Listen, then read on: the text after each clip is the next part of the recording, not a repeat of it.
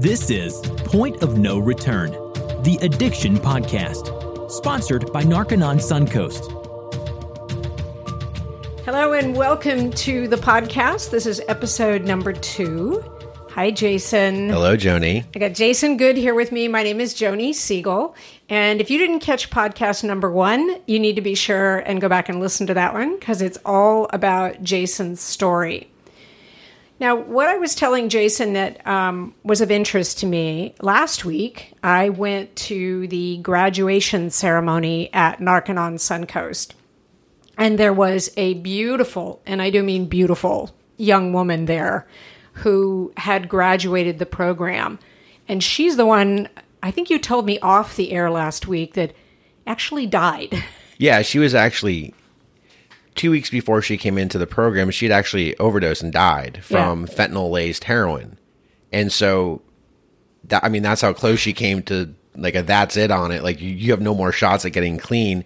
And she had been dead for 20 minutes and they had kept hitting her with Narcan, CPR, everything they could do. And then she just finally came to. Thank God. And that was her wake up call. yeah. Which would be anybody's wake up call. You'd think so? Yeah. You would. Um, yeah. Unfortunately, that for some people that wouldn't be a wake up call. That's you know, there's scary. there's a variety of addict that once they die and they come back and they get treated medically, they'll just go right back out. Wow. But she did her how did she then come to Narconon? I don't remember what she said about that. How did that happen? Well, when she was in the hospital and she woke up and her mother was there crying, holding her hand, saying, "You've been dead for 20 minutes." I think it was a couple days later they found us. And, you know, within a day she had arrived in very, very, very rough shape. Wow. You know, the, the thing that stuck with me though, she originally started on drugs because she had fibromyalgia. Right. So she had chronic chronic pain and, and neuropathy. Right. So so chronic pain. Now she's pain free. Yeah, isn't that interesting? So how could that be? I mean, you know, yeah, the Narconon program obviously handles drug addiction and gets the drugs out of the body and all of that, but how could that be? Well, there's there's a few ways that can happen, but I think that I think that the answer to this requires me to kind of go back to the fact that okay, so drugs are a solution to a problem, right? Right. So we established that kind of in what I was talking about last week is that I use cocaine because it solved a variety of problems for me.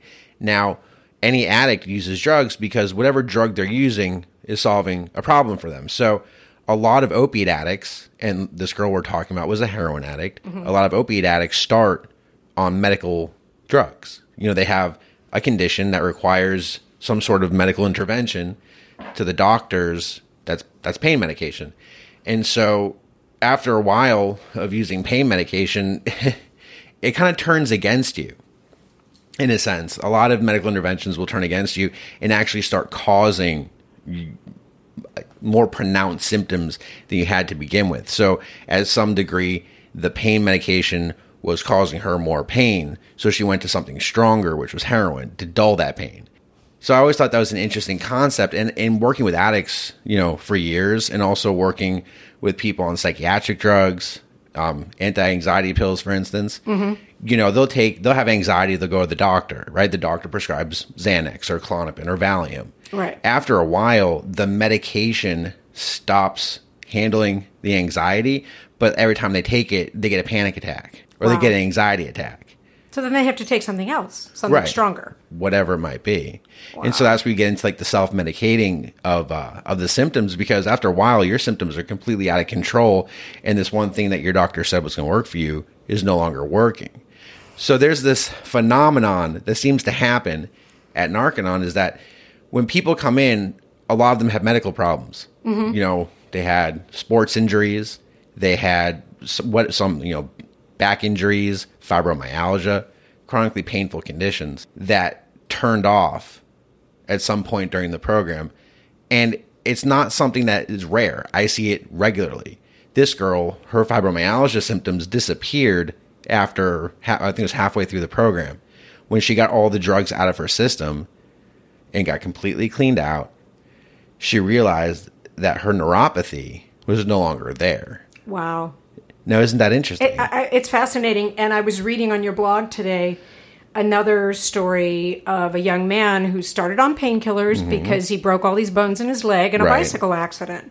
And that's kind of what made me think about it again. You know, it starts oftentimes with some type of physical pain. Right. And the fact that the program not only gets people off the drugs, but also gets rid of the pain, that's that's pretty amazing. Now, this gentleman too, who uh, was mentioned in the blog, he uh, he had lost feeling, and I think it was his right hand. Yeah, he said that. Yeah. He lost feeling all the way down to where his hand felt like pins and needles all the time. So he worked with his hands as a mechanic, and so he said, you know, I would have like a nail driven through my hand, and I wouldn't I wouldn't know it, and someone would be like, "Hey, you're bleeding. You have a nail through your hand. You should probably go handle that." He would have no idea because he was so numb Right. from I, I think it was the uh, he had an accident or something. I can't remember specifically what caused the numbness, but I remember it was three weeks ago. I was standing out front of the reception area of the main building. He was sitting there, kind of looking shocked. And I was like, "Hey, how's it? How's it going? How's it going? Uh-huh. Everything you, okay?" Are you okay?" and he said, "You're never gonna believe this." And he, as he's talking to me, he's rubbing his fingertips. I said, "What's going on?" He said, "I can feel my hand again. Wow! I can. I mean, it, it used to feel like you know numb and pins and needles, just regularly, like every day. And now I can. I, I'm feeling the tips of my fingers. I was like, what? I could. I couldn't believe that. That was that was extraordinary. I mean, this his hand had been numb for like a decade, Yeah. And all of a sudden he's feeling sensations he hasn't felt in a decade. Amazing. And so it it's funny how especially with with pain medications, people have painful conditions that are so bad that they end up on heroin or whatever else, mm-hmm. the strongest thing available to handle the pain. And their pain is still so bad, and they come into the program and they're nervous. They're telling me, like, I don't know how I'm going to come off pain medication because I've got a herniated disc in my back. I've got, you know, neuropathy throughout my body and my hands and my feet. I've got all these things. I don't know how I'm going to stay off it. And I say, well, I got it. Just let's see how things turn out. Right. And more often than not, once the once the drugs are cleared out of the body, a lot of these conditions go away. Right. Explain how that happens. How do the how do you get the drugs out of the body at Narconon? How do you do that? So the way we do that in Narconon is we have something called a sauna detoxification process, and it's based on it's based on the fact that you know when you do drugs or you take any toxin and put it into the body, it gets stuck in the fat tissue. Mm-hmm. So like a person could do cocaine for three years, and three years later, and they can stop, and then three years after they stop, the cocaine is still in their system because it's the residues get lodged in the fat tissue. It's kind of a protective mechanism that your body does. Any toxins that come in, your body doesn't want it to harm the rest of the system, so it puts it puts it in the fatty tissue. It's like a storage system. Yeah, so it can't get out and just like cause chaos in your body. And so after years and years of doing drugs, you build up large deposits of residues in your fat tissue. And those are the things that cause cravings. Mm. And it's interesting how it works is because like anytime you do any kind of physical activity, your heart rate increases and you burn fat for energy, you re-release those toxins back into the system, travel to the brain, all of a sudden you've got drug cravings. Right. So um, we use this sauna detoxification process that was developed by L. Ron Hubbard that gets all those drug residues out of the system. So what that does is it helps the person to you know be alleviated from their cravings, to clear their mind up, allow them to make logical decisions again, and at that point counseling can work. Because how can you counsel somebody that is gripping the bottom of his chair Yeah. thinking about drugs. Yep. and is full of anxiety and doesn't feel good physically. And is feeling the effect of taking drugs for you know five or ten years. And they're so clouded. They don't know they really don't know what's going on. They feel yucky. They're not sleeping. Their energy levels are terrible. You can't you can't counsel somebody like that. And that was like the big I think that was like the big part of traditional treatment that didn't work for me was the fact that I was so clouded by drug use and I was having such bad cravings and I was so just out of it still, even though I had been six weeks, eight weeks clean Yeah. at this point in time and I still didn't feel good. That's the part that's missing from other treatment treatment programs. Interesting. Yeah, because I remember you telling me last week that after doing the sauna detox, you had such a win because you weren't like dreaming about cocaine and dreaming about drugs and, you know, thinking about it all the time. Right. And also something interesting also occurred. Um, so when I was a kid, at three years old, uh, I had I developed tics, like motor tics, like tw- like twitches, like they were uncontrollable. So no one really knew what it was, and it was just like, oh, it's Jason being weird, you know, doing whatever weird thing that he's doing.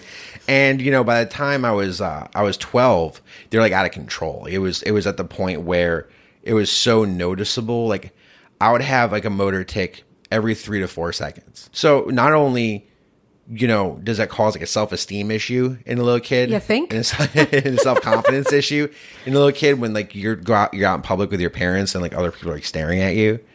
Um, it's unco- it's like physically uncomfortable. Right. Like I would end the day like physically exhausted from all these like involuntary muscle movements that were happening. And so by the time I was 14, my parents had brought me to a neurologist. Like, let's see, maybe there, maybe there's something maybe there's something wrong with my brain. And he looked at me for two seconds, like, "Oh, you have Tourette's syndrome. It's fine. Like tons of people have it. It's no big deal. You just have to take antipsychotics." Okay. Yeah, antipsych. You have to take antipsychotics. I was like, "I'm not psychotic." He's like, "Oh, I get that. We're using it off label."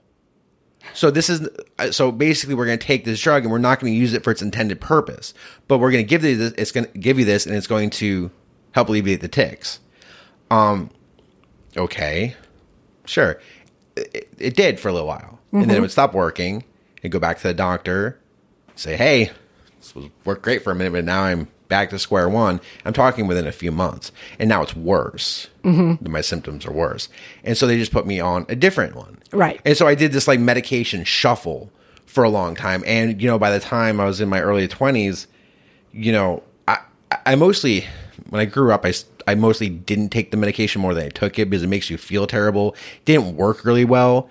And I, and it's funny because it was like the family physician that's, that's prescribing this. I never, I've never seen a psychiatrist a day in my life to be prescribed antipsychotic medication that to be used off label. wow. Uh, and so I grew up with this idea that I need this medication to survive.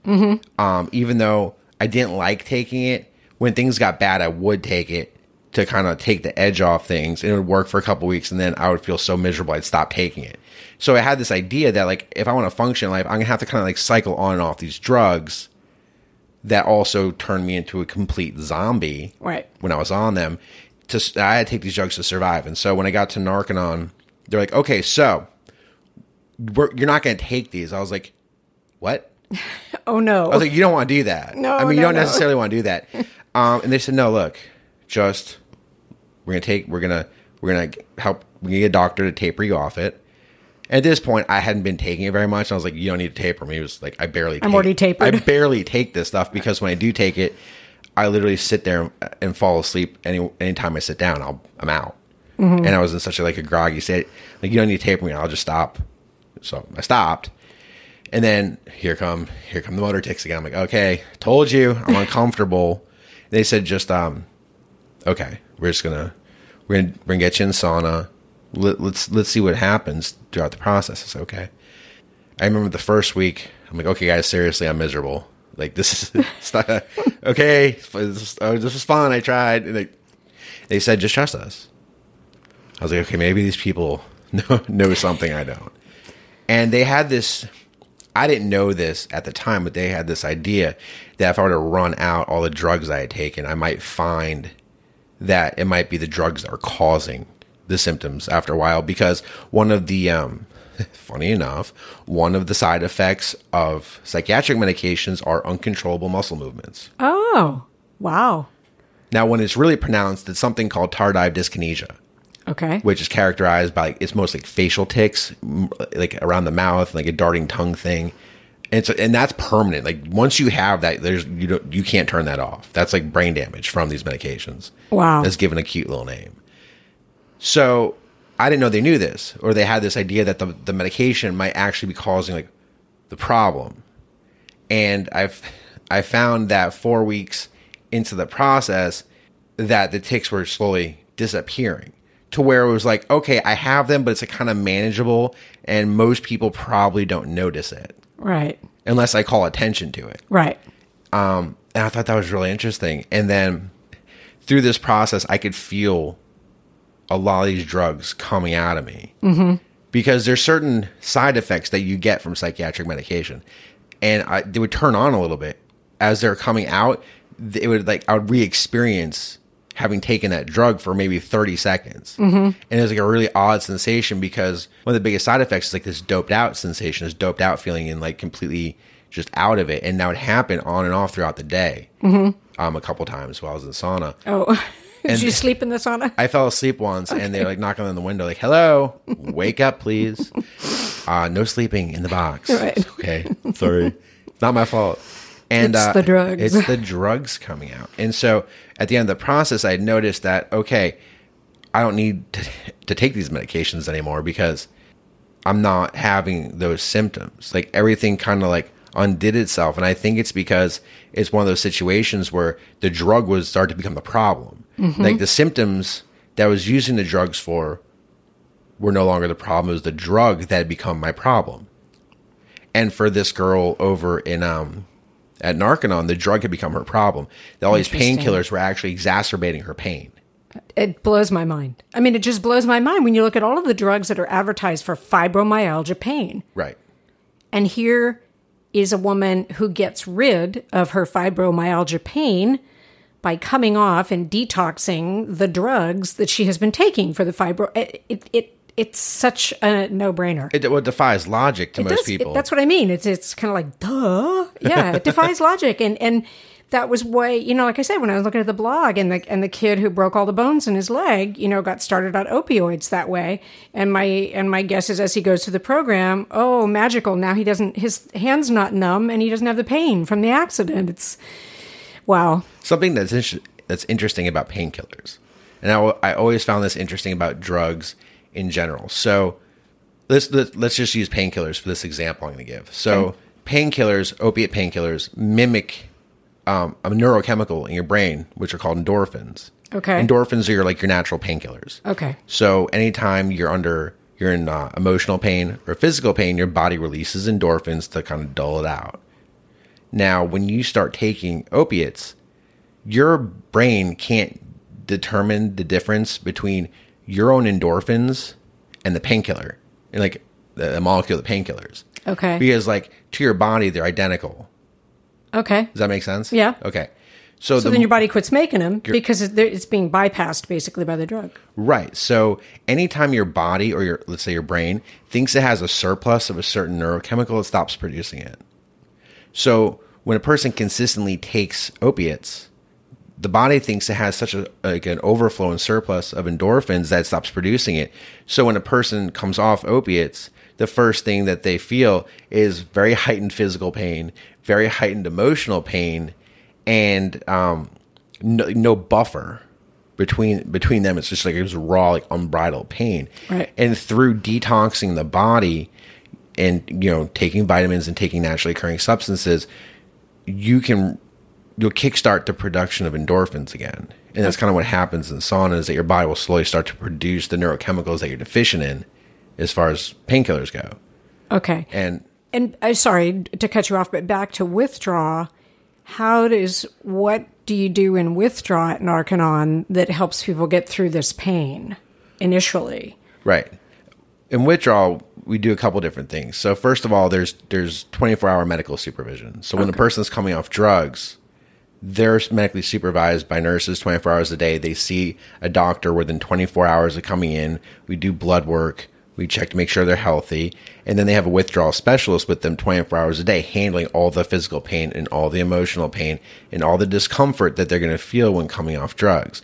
Now, there's two different things that we do. There's uh, physical techniques called assists. Okay. Which help to alleviate the physical pain, the discomfort, the cramping legs, the anxiety, just the overall yucky sensations you're going to get coming off opiates. Right. That handles the physical side of it.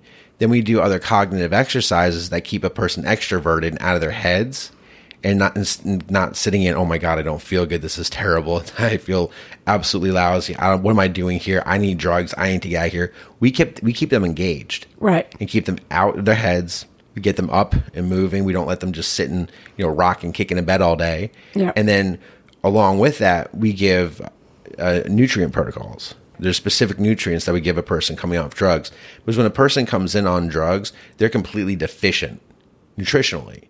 Because when a person when a person's using drugs, their their lifestyle is terrible. They're not eating, Right. they're not sleeping well, they're not taking care of themselves, and so they're super super deficient. Well, not to mention the fact that the drugs destroy things like B vitamin in the body. Right. So, you know, it's not only are you not taking B vitamins, it's it's also eating up anything you might have had to begin with. Right, and part of the high off drugs is the fact that you're burning up such a rapid amount of these vitamins so quickly. That's part of the high that you get. I didn't know It's that. like that the like epic amount of vitamins and nutrients that's all of a sudden getting used up and used up and used up by the drugs when you get high. I didn't know that. Oh, yeah. Okay. So we get we give nutrient protocols which restore the body with all the nutrients that's deficient from because of the drugs. Um, Okay. And so once we get a person eating, sleeping, keeping a regular schedule, and they're like physically like back to a good operating state, then we get them in sauna. Interesting. It's interesting that you say that on like nutrients and such because I I'm familiar with a doctor in the area who gets people off of psychiatric medication by providing them with pharmacy grade essential essential vitamins, minerals and oils to, you know, basically put into the body what the drugs are taking out or what the drugs are supposed to be putting back or, or what have you. Yeah, Interesting. Because with uh, with psychiatric medication, you need when you take a person off psychiatric meds, you need to actually support the neurochemical systems that were affected by the drugs. Because sometimes on some of those, uh, if uh, what I've heard is that if you cold turkey those, you can die if you're on a high dose. It's very dangerous. Yes. You should never one, you should never cold turkey a psychiatric med. Right. Because there's so many different negative effects that could occur because of that. Secondly, you don't ever want to come off a psychiatric med unless you're under the supervision of a doctor. Because that can be really, really dangerous. I mean, I always found it I always found it odd that the number one side effect of antidepressants was severe depression And suicidal tendencies. and suicidal tendencies. So it's like I, I talked to a psychiatrist once. She had been uh, a psychiatrist, I think, in the army, and she had actually. I th- she was discharged from the army because she got to the point where she wouldn't prescribe psych medications for the soldiers anymore. And she said, you know, the interesting thing about psychiatric medications is the one organ that they are supposed to address, being the brain, Sure. is the is where the side effects happen. So, Right. like, like it, for, and she said, for example, sometimes you're prescribed um, aspirin if you have a heart condition.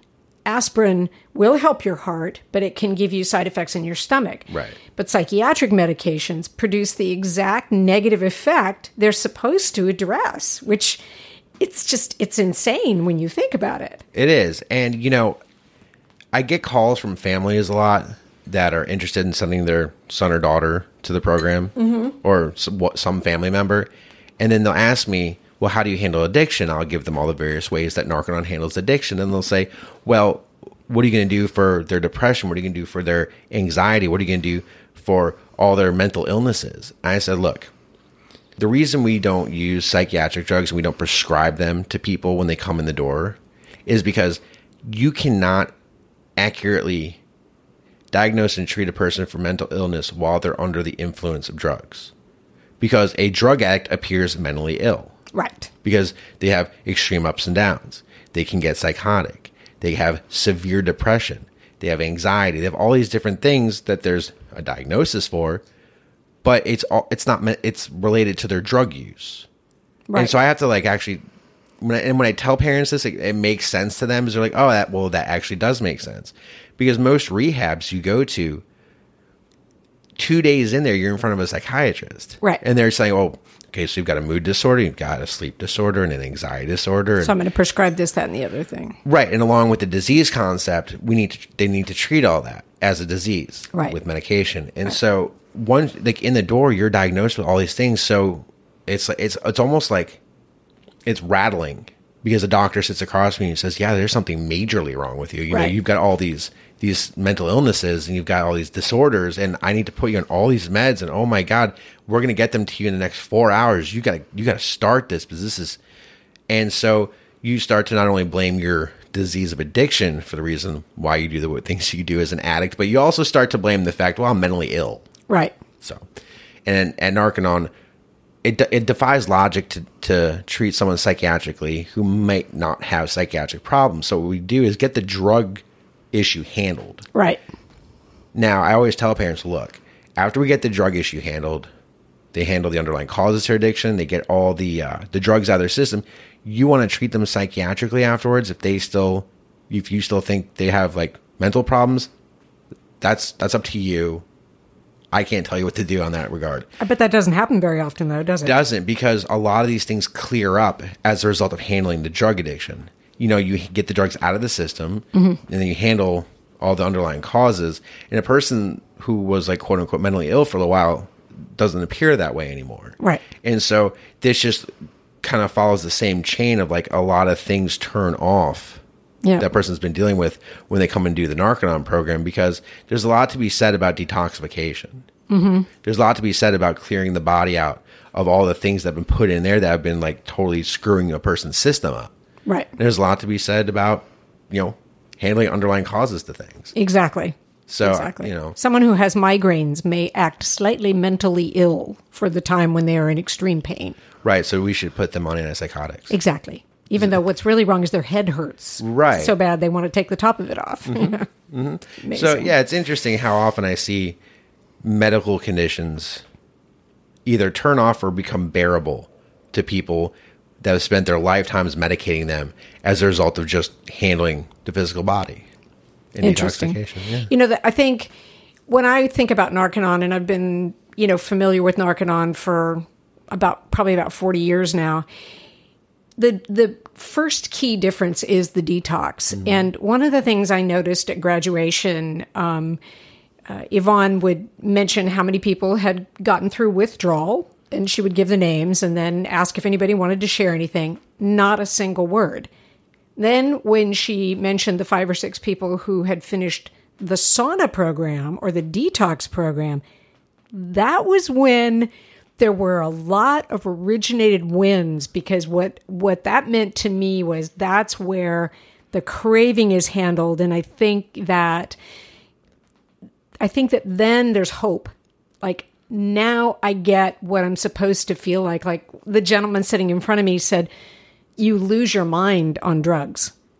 And I feel like I got my mind back in the sauna. I mean, the things that they said just, it was amazing to me. But I noticed it not so much after withdrawal because a lot of, because they've been through that before, you know, and maybe this was a better withdrawal because of, you know, the 24 hour help and the, and the vitamins and everything. But the sauna program is where, I, it seemed to me that all of a sudden it was like, yeah, I've really had a win now. Yeah, I mean that's the that's the part of the program where a a, per, a student going through the program gets their first major success. You'll never hear too many wins in like I loved drug free withdrawal and I loved you know That was great. yeah, it was great and it was really enjoyable.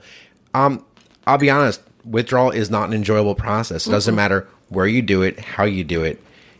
It's not.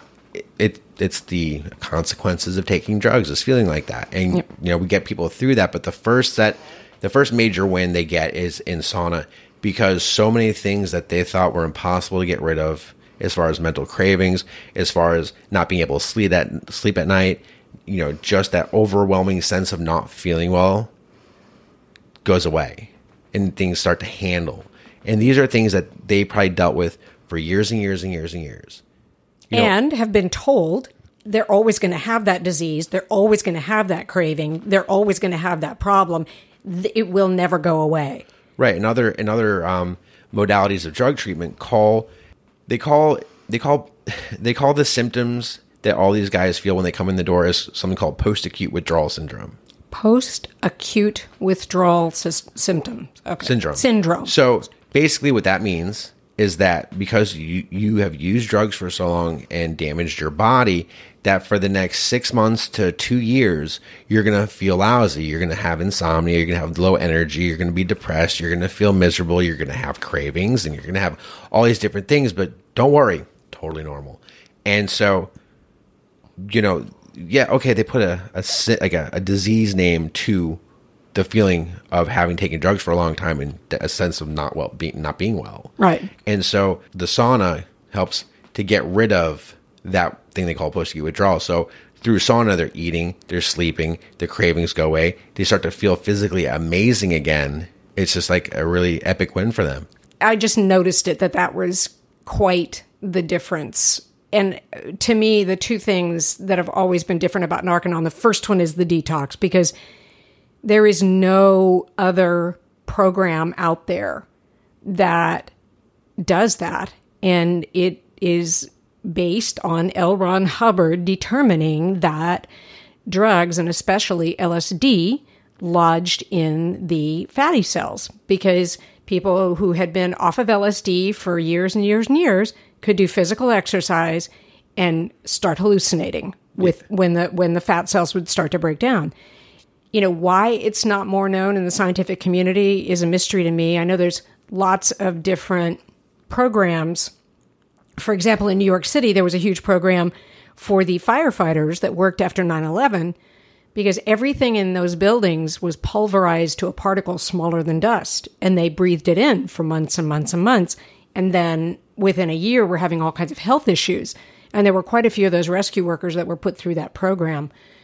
You said it, I think. I don't know if you said it last week in the program or outside of the program. Narconon is somewhat considered an alternative rehab technology or an alternative rehab program. No, this is the rehab program. And I think we just need to keep establishing that because the others are alternative because they don't work. You know?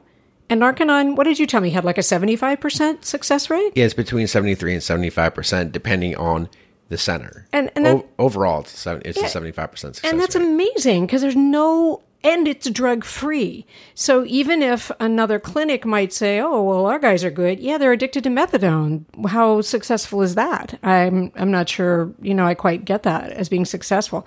And the girl that was graduated last week, it's funny, she said the exact same thing you did. I went up to her afterwards and she said, Yeah. She said, You know, I've done 12 step programs, and this is not to diss on 12 step programs. I know it works for some people, but she said, Never worked for me. But this Hubbard technology, that's what worked for me. and it works for a lot of people who don't get the 12 step approach. Mm-hmm. See, you know, a lot of people automatically start going with L. Ron Hubbard, Scientology. It's a religious based program. And the we don't bring any religious practices into our program. Right. We use technology he deve- he used and developed as far as getting people off drugs and handling the drug problem. Right. And a great example would be the same girl we're talking about who is a devout Christian. That hasn't changed. She went into the program being a devout Christian. She is still a devout Christian. But the L. Ron Hubbard drug rehabilitation technology used at Narconon saved her life. Absolutely. I mean, she was dead two weeks before. Okay, so it saved her life. I I just, it was so inspiring. Such a beautiful young woman, and now she has her whole life in front of her, you know, and she's she's rocking and rolling. I mean, it was it was amazing to me. But but but their religion has nothing to do with it. you can't bring religion into drug rehab because once you bring religion into uh, a rehabilitation process, it's either like you buy into it or you don't. Right. When I was over in 12 step, I find that religious based personally because as is. because as you're going through the 12 steps, it's talking about, you know, giving your life over to God and doing all these things and give it to God and talk to God. And they, it's like constant bombardment of the God concept. And, Absolutely. you know, getting on your knees and praying and doing all these different things, which, you know, as, you know, being raised Jewish uh, were foreign to me. And so I would actually tell people, like, I don't get on my knees and pray to God. I don't, I don't do all the things that this program is trying to tell me this is how I'm going to get clean. I don't, I'm not a religious person. Right. I don't come from a religious family. You know, we are Jewish, but we're Jewish right twice a year. you, you know, and so I didn't come from a religious background to where this idea of constant prayer and meditation and all this stuff, you know, was so foreign to me. I couldn't grasp onto it, and so coming to a program where literally no religion is brought into it, it makes it a lot easier for a person to go through and be successful with because you don't have to buy into any philosophies or or or any kind of religious practices that would be foreign to you. Right. And so, yeah, this girl that just graduated, and when I like devout Catholic, like really devout Catholic, Right. I, I think she's Catholic. Is she? I don't know, but I, def- definitely devout Christian. Christian, I- yeah, yeah. and, and And- still is, and and to some degree, at this point is going to be way a way better Christian than when she came in, when she was obviously addicted and probably violating most of the tenets of her religion. Absolutely. If anything, you come off the drugs and you're going to be better at whatever religion you came in with. exactly. Do you know? Exactly. It was it was amazing. I thought I, I it was one of the best graduations we had had. Oh my goodness. I haven't been to any others, but it was it was mind blowing. It was it was very, very cool. And then secondly, and maybe you can talk a little bit about this. So the first thing that makes Narconon different than any other program is the detox. Right. The second thing, I think, are the life improvement courses. Is that mm-hmm. what you call them? Yeah. That happen, you know, after the person well, actually, before they do that, after they come off the detox, what is it they do next? After they do the detox, they do a course called Objectives. Okay. And Objectives is broken up into two parts. Okay. The first part is uh, a communications course. So, something that's vitally important for most addicts is learning how to communicate effectively and appropriately again. Right. Because they lost that at some point along the way. They didn't practice it, or maybe unfortunately were never taught how to communicate. And so, and probably before they were on the drugs in the first place, and the drugs just made it worse. way worse. Yeah. Yeah. And so when they do the communications course, they learn, you know, how to confront another person, how to confront life in general. They learn how to, you know, handle other people in communication and have other people handle them in communication. And they learn how to effectively communicate again overall and handle other people that surround them. Um, so that's the first step. The second step are the actual objective exercises themselves, which are drills that they do with another person, another student on the program. And the basis of these drills is to get them out of all their past traumatic, negative life experiences. They keep pulling them back into the past and not lo- allowing them to live in the present moment Okay.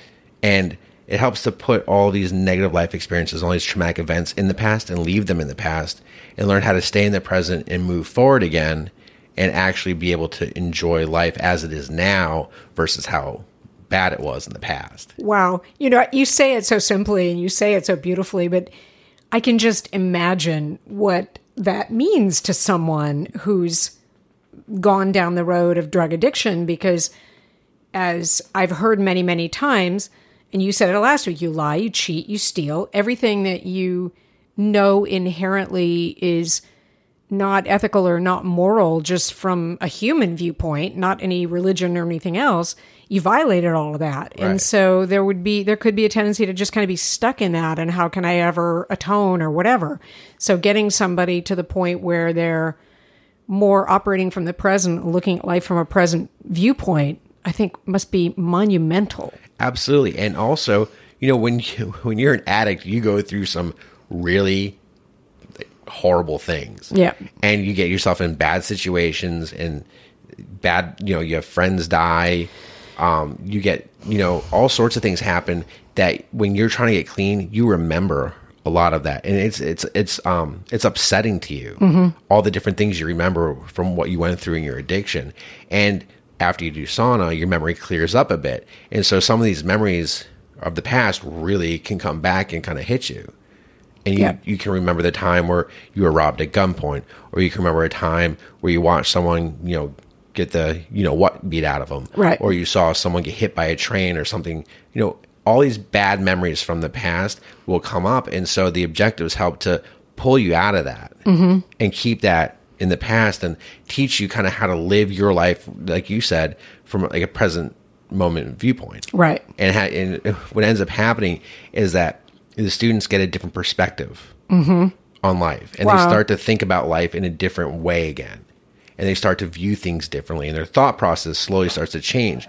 The one of the biggest wins i that i hear come out of objectives is that all their anxiety that they had starts to go away. Wow. because a lot of all the the things that happen to them throughout their life cause them stress and cause them anxiety. And it can have things that could have happened 20 years ago can still evoke a physiological response in, in a person. Right. and so i hear so many times about anxiety kind of going away and a person finally being able to like breathe again and feel like okay now i can like go forward with my life. Like all right that's back in the past the addiction is done let's now move forward let's Right. enjoy life again and let's create something new for ourselves. That's awesome. I mean, that's amazing. And so then what do they do after objectives? Then what happens? So then after that, we're into the life the life skills courses. Now the life skills courses, I I call them the meat and potatoes of the program because this is the part where we actually get to the root causes of a person's addiction. Which, if you don't, the tendency would be to get addicted again. Right, because you still have the problems that Right. need that in your head or in, or addict's head need to get medicated away because they're too hard to handle or they don't have a, an ability to handle it. So there's there's three different courses that they do, and the way they do it is um there's the, it's like a classroom like setting where they go through the theory we call it behind the course. They learn all what the course is going to teach. So like the first course teaches them about the different types of people that exist in the world and the different types of people that you can find yourself connected to and what to do if you find yourself connected to certain people that are trying to bring you down, mean you harm, or that don't have your best interests in mind. Right. And it has them examine all the people that they're connected to in life and figure out how to handle some of these people. Now, That makes sense because an addict doesn't become an addict in a vacuum. no, there's other people. Someone introduced them to it. there's other people in your life. Yes. you know the. I think the fortunate slash unfortunate part is we are social creatures and we surround ourselves with other people. And sometimes you can be surrounded by people that you think are there to help you and build you up and all this stuff. But at the same time, they're trying to tear you down and you just can't see it. So we have them do. So they learn this this material in like a classroom like setting, and then they do what we call the practical exercises, which is the actual doing the counseling mm-hmm. is done one on one with a counselor. Okay. It sits down with them privately and helps them go through their lives and look at all the people that they're connected to and figure out where things may have gone off the rails. Okay. And then we actually handle that situation. Okay, because while while they're while they're in Narconon, I mean they they still have communication with. Can their friends come and visit them, and their parents come and visit them? Family and friends can come and visit, but it's up to the the uh, it's up to the discretion of the family. Okay. So like, you know, Like if I knew that so and so was your drug pusher, I might say that guy cannot come and visit my son. Right. Okay. Exactly. So the family sets up who's allowed to come visit and who the act is allowed to speak to, Okay. just so we can keep.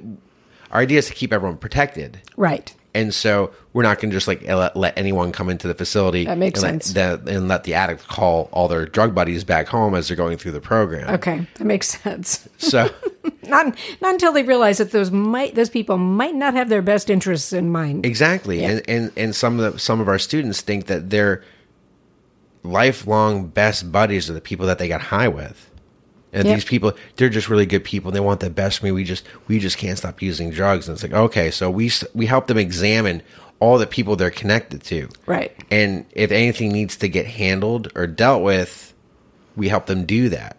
See, the thing is, the interesting thing about Narconon is we don't do anything for them. Right. We help them do it themselves. And you don't tell them what to think either. Yeah. we, we let them figure it out Yeah. through educa- through education and life skills we the the students actually will originate themselves and figure things out on their own we just kind of nudge them in the Right. right direction to kind of get to the realization of like oh my god this is why this was the way it was and so You get them to look. Exactly. Yep. Exactly. And so um, the other two courses that are in the life skills portion, the second course allows a person to finally put all their past transgressions to rest Okay. and teaches them ethics and morals and, you know, different things involving, you know, maintaining their own integrity and doing the right thing again and saying, yeah, you did a lot of terrible things in the past, but that doesn't need to be held against you for the rest of your life. And so there's a series of exercises that are done to help um, the student put all those past things to rest. Right. And so they can get off their chest, they can get out of their heads, hopefully to never do it again and move on. Yeah. and I then like and then the third course gives them practical um, practical means and methods of when of handling their life once they leave the program. And it gives them step by step ways that if things are going well how to keep them going well. And if things kind of slip out slip off a little bit how to build themselves back up again. Okay. and there's practical step by step ways to do that and so we're teaching them the skills they need to stay sober once they leave I got which it. is super which is super important Yep. because a lot of other programs don't offer that to you. Right. They don't offer you like, okay, this is the way you can help deal with life. These are different things to help you throughout, you know, throughout your life so you can cope and you can deal with things and you can handle things appropriately and not need to go like pick up the needle, the straw, the spoon or the whatever to deal Right. with it. I remember you saying that last week that while, you know, while you were going through drug addiction, a lot of your friends were learning life skills that you didn't get to learn. And so part of the program is putting that back. Right. Because unfortunately, when you're in addiction, you're not learning life by trial and error, by falling down, picking yourself back up, figuring out a different way until you're successful, and doing all the different things that people that don't get addicted to drugs figure out on their own. Right. And in um, in Narconon, there's this huge educational component that goes into you know our treatment process that teaches people those life skills that they either failed to learn or they knew once once upon a time and they went by the wayside as soon as drugs became part of their lives. Interesting. Just because we're well into the podcast today, if anybody is out there listening and they need help, how do they reach you? So they can reach me in a few different ways. First of all, you can look us up on Facebook. We have a Facebook page. You just look up Narconon Suncoast, Okay. and it'll come up with our main page. You can also call us at our main number, which is 877 841 5509, or they can email me directly at jgood, that's J G O O D, at narcononsuncoast.org. Good. You know, the one the one thing I'm hoping with this podcast is that we can reach not only addicts but friends and families of addicts who maybe are at their wits end and don't know what to do anymore. It's it because there's hope. There is hope with this program and I think that I mean you told it so well last week when you mentioned how you know, finally it was just determined you were a throwaway addict, which is to me the most disgusting and deplorable thing that a, any human being could say to another human being, especially one who's coming for help because they know they need help. You know, so there's hope um, with this program, and we're going to keep talking about it. We're going to keep talking about you know why people need it why it's different what some of the pitfalls are out there and you know i'm just hoping that somebody listens to it and and gives you a call or goes to the website and contacts you because there's there's very few people in this country at least that have not been touched by drug addiction in one way or another um, i was talking to a woman who does a lot of podcasting and she was talking to us about marketing our podcast. And I mentioned to her I was going to do this podcast. This was before we started. And she said, Oh, she said, I've been thinking about doing one because she said my 17 year old daughter committed suicide by ODing right before Christmas. Wow. And Steve and I were like, wow, you know, we're so sorry to hear that that happened to you. But, you know, parents, if you're listening to this, if you need some advice on where to go and what to do, I mean, Narconon is the place. And the thing that I think is particularly good about Narconon Suncoast, there are Narconons all over the world, by the way. If you live in Africa or Europe, there are Narconons. But you have such an understanding and an empathy, if you will, because you've been through it yourself, that you are good, I think, at, at talking Well, thank to you. these people when they come in. Thank you. yep. I appreciate that. Yeah. Yeah, I know I have a passion for it. You know, having gone through it myself, um, there's something to be said about someone going through addiction and, and coming out of it to help other people do the same. Yep. And you said most of the staff there are former addicts or former addicts who've come through the program. Yeah, most of us went through the program. And so we have that certain level of empathy that a person that became a drug counselor through taking courses, reading textbooks, taking a state board exam, and now they're qualified to handle drug addiction. Not so much. Well, they have. The, if a person sit, sits across from them and says, "Hey, man, I'm really, really craving my drug of choice right now," that that counselor has no clue what that feels like, what that what that and there's no really no real reality Right. on that whatsoever. And the thing is, is that we do at Narcan, we know what it's like to go through addiction. We know what it's like to be, you know, in those trenches. Yeah. And dealing with that on a day to day basis. Yeah. And so, Well, years and years ago, I said I've been familiar with Narconon for 40 years. When I was in Los Angeles, I knew Gary Smith. oh yeah.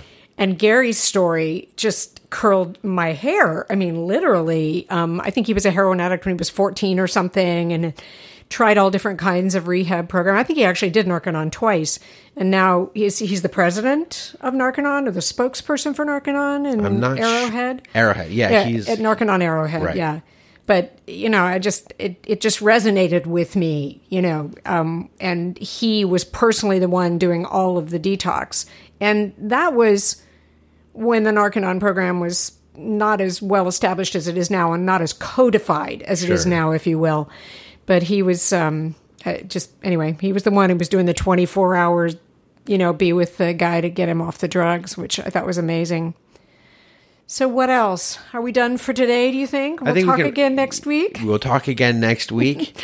and um I have some ideas of what I'd like to talk about. So let's uh let's make it interesting. Let's keep people listening. Absolutely, Let's keep getting the word out. absolutely. Thanks, Jason. Thank you, Johnny. You have been listening to Point of No Return, the Addiction Podcast, sponsored by Narconon Suncoast. Narconon Suncoast is a residential rehab center that focuses not only on becoming drug free, but staying drug free by addressing the underlying causes of addiction. The Narconon program is based on technology developed by L. Ron Hubbard.